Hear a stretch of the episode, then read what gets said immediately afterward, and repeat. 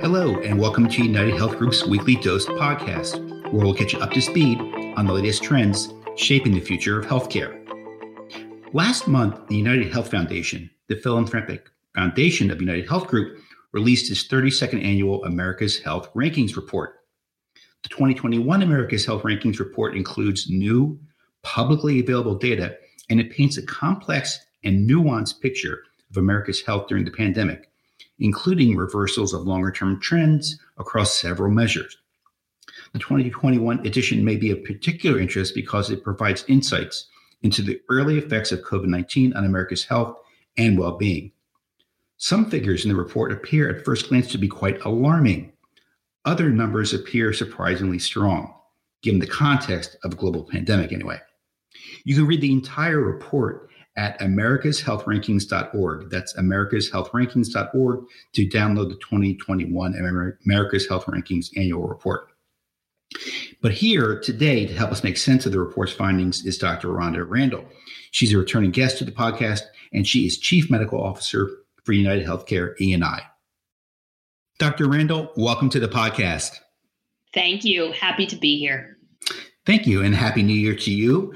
Uh, I guess the first question is Can you briefly explain the America's Health Rankings for listeners? What is it? Thanks for that uh, question. So, America's Health Rankings is the longest standing population health report of its kind. Now, in its 32nd edition, the annual report really provides a comprehensive look at our nation's health on a state by state basis. I always ground people that America's Health Rankings is right in the title. This is America's data. It comes from more than three dozen pu- uh, publicly available sources of information. So it's not United Healthcare or United Health Group's data. I think sometimes um, because of it being produced by the United Health Foundation, folks might think that, but this is America's data. Number two, it looks at our health very comprehensively and it uses the WHO's definition of health which is much more than just the absence of disease. Uh, it looks at our health from socioeconomic factors, from our behaviors, from the clinical care we receive when we go to the doctor or the hospital, to outcomes um, and behavioral health, social factors, all of these things into consideration. And then lastly, it's a rankings. So it's rating each of our states in relativity to one another.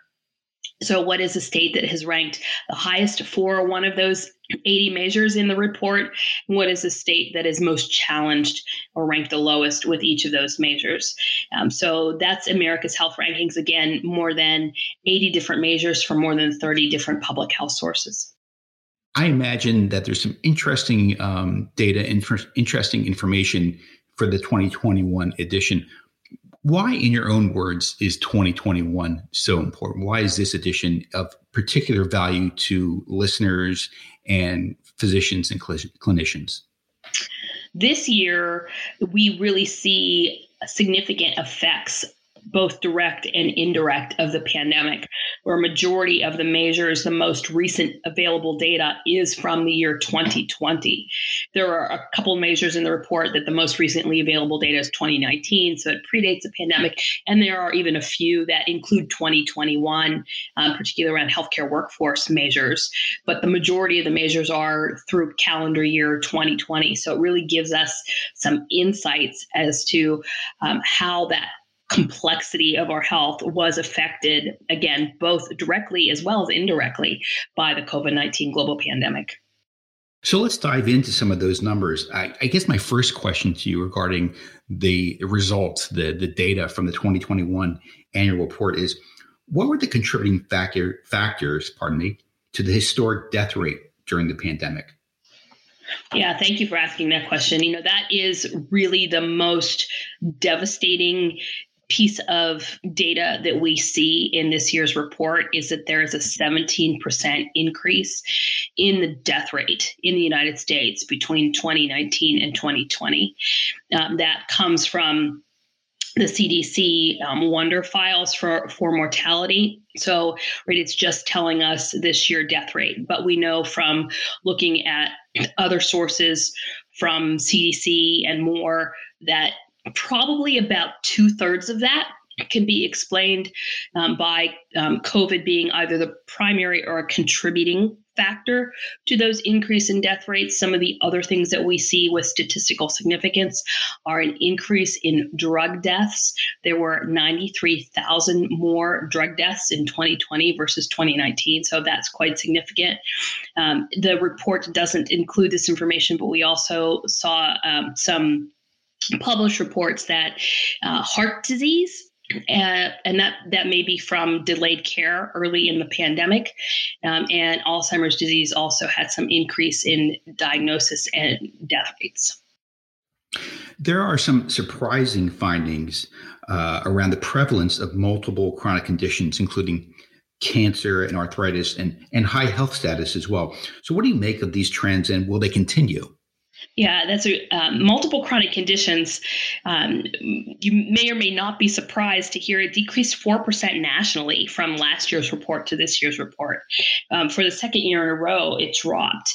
And we're concerned that that can't all be explained by less individuals having chronic conditions and that it is more likely that individuals were skipping care uh, for those chronic conditions and it wasn't getting documented. So, you know, again, this uh, comes from um, asking individuals if they've been told by their physician if they have one of eight chronic conditions. These are things like asthma, cancer, heart disease, arthritis, uh, chronic kidney disease, chronic lung disease, diabetes, depression. Um, and out of all of those, the one that decreased the most was cancer. Uh, and, and, we're worried that was because that it may be because there was less detection because we were looking for it less. So we know that during the pandemic, less people got screened for things like breast cancer and colon cancer and others so this is one we're going to be watching very carefully. And at United Healthcare, we've been very focused over the last two years on making sure that our members return to care, that they get those cancer screenings, that for you know uh, screenings like colon cancer, where non-invasive tests can be done easily at home as an alternative um, to getting a um, a more invasive test in a healthcare setting that that access is available. The annual report found a decrease in excessive drinking for 2021, which is inconsistent with reporting from other sources. So, why do you think that is? Yeah, you know, I think we all saw, you know, high rates of liquor sales um, happening during the pandemic. This did surprise me uh, when I saw that saw the decrease in excessive drinking. It's notable that what went down was binge drinking. That went down the most, uh, and in contrast, heavy drinking increased a little bit. Um, during the same period of time. So it may be that we saw a shift in drinking patterns where instead of consuming a large amount of alcohol on a single day that uh, more people were drinking more heavily throughout the week. Um, you know and and you can um, you know maybe think about bars being closed and college campuses being closed and you know did that have some contributing factor? Of course the report doesn't tell us um, the the cause. We just measure the data. Um, but it's it's a, a surprising finding some experts say that most Americans' mental health suffered during the pandemic. So, why did frequent mental health distress decrease in the America's Health rankings? And also, um, why did men and women experience such different rates? Yeah. You know, we, I think everyone at a minimum experienced more stress um, over the last two years. Frequent mental distress, this comes from the CDC's behavioral risk surveillance system. It's a telephonic survey. It asks adults how often over the last 30 days did they experience mental distress? And frequent mental distress is defined as those who said 14 or more days out of the last month I experienced mental distress. So a very high number. We saw nationally it decreased 4%, which you know, also surprised us. But when you unpack that, you know, often with this report, um, the national trends can mask what's going on underneath. So when we look at a state level, when we break it down by subpopulation, what we see is females experienced a rate of frequent mental distress one and a half times higher than their male counterparts. So, among the females surveyed by the CDC, 16% uh, said that they experienced frequent mental distress, and it was less than 11% for males. We also saw that for those who are um, of a higher income level, they ex- experience significantly less frequent mental distress than those who make less than $25,000 a year. So it was about slightly less than 21% for the population with an income less than 25,000 and less than 9%. Uh, you know, one of the other interesting findings from the uh, the the report was about insufficient sleep. First of all, I was just surprised that insufficient sleep was in in the America's Health rankings, but uh, it, it, includes a seemingly uh, hopeful or good finding about insufficient sleep what is that finding and why is insufficient sleep included in the rankings? Yeah, we know, we now know how important sleep is to our overall health. And I'm glad that we have included it in the report. Uh, we see that um, those who get fewer than seven hours of sleep in a 24 hour period, um, there, that there is a significant linkage to um, higher rates of chronic disease, for example. So we saw that um, insufficient sleep decreased 6% nationally between 2018 and 2020. So this is looked at over a two year measurement period. But we saw some really significant differences by race. Um, and I think we also saw some pretty significant differences by income levels in this measure as well. So the decrease in insufficient sleep was most notable um, in Asian adults. Um, and adults who identified their race as other, um, as compared to American Indian and Alaska Native and multiracial adults, they had the highest rates of insufficient sleep. And you know, I think a worthy conversation to have here is you know, were those who are in careers that um, were able to telecommute, right? And instead of spending time in their car driving to and from the office, now they're able to um, get a little bit more sleep, you know, as compared to people who were essential workers. Um, and um, in, is there something within the data to look at there? I think it's safe to say that COVID 19 has had uh, some unusual impacts on some of the measurements in America's health rankings, uh, particularly obviously the 2021 edition. So I'm wondering, as as for you as a physician, how hard is it to interpret these findings and use these findings? I think it's really important um, to have a grounding in the overall platform of America's health rankings and the data and the reports and understand and appreciate the nuance and the complexity, even without a pandemic, right? Recognizing that our health is comprehensive. That's why we put this report together. It's a call to action for individuals and their communities. Uh, you know, with within each of these things that we see, whether they're um, disappointing but not surprising or surprising, if you look at it at a state level and you look at it at a subpopulation level, that's really where you find uh, the opportunities for improvement in our health.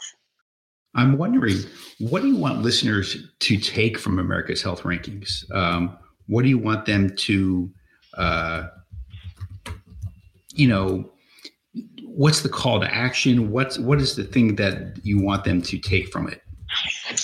You know, every year that we look at the report, you know there's there's clearly some pieces around national calls to action a really great example of that is around cigarette use right over the last 32 years we've seen cigarette smoking in the united states decline um, from around 30% of us adults to around 16% of U.S. adults uh, using using um, tobacco products, and that was done by a lot of different factors. There was no single thing that did it, but the call to action was, you know, about supporting someone who desired to quit smoking.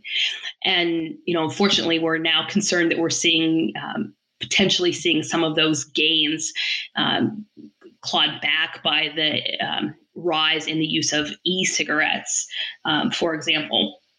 But the call to action um, with this report, I think, really has to be around um, mental health, behavioral health, and returning to care.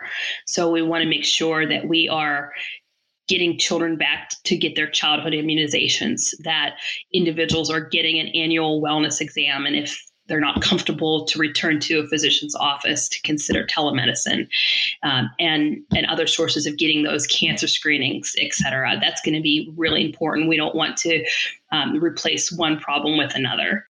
Dr randall thank you so much for being on the podcast today. Thank you. It was great to be with you. That's it for this episode of united health group's weekly dose podcast. Please subscribe to the weekly dose podcast on apple podcasts and spotify.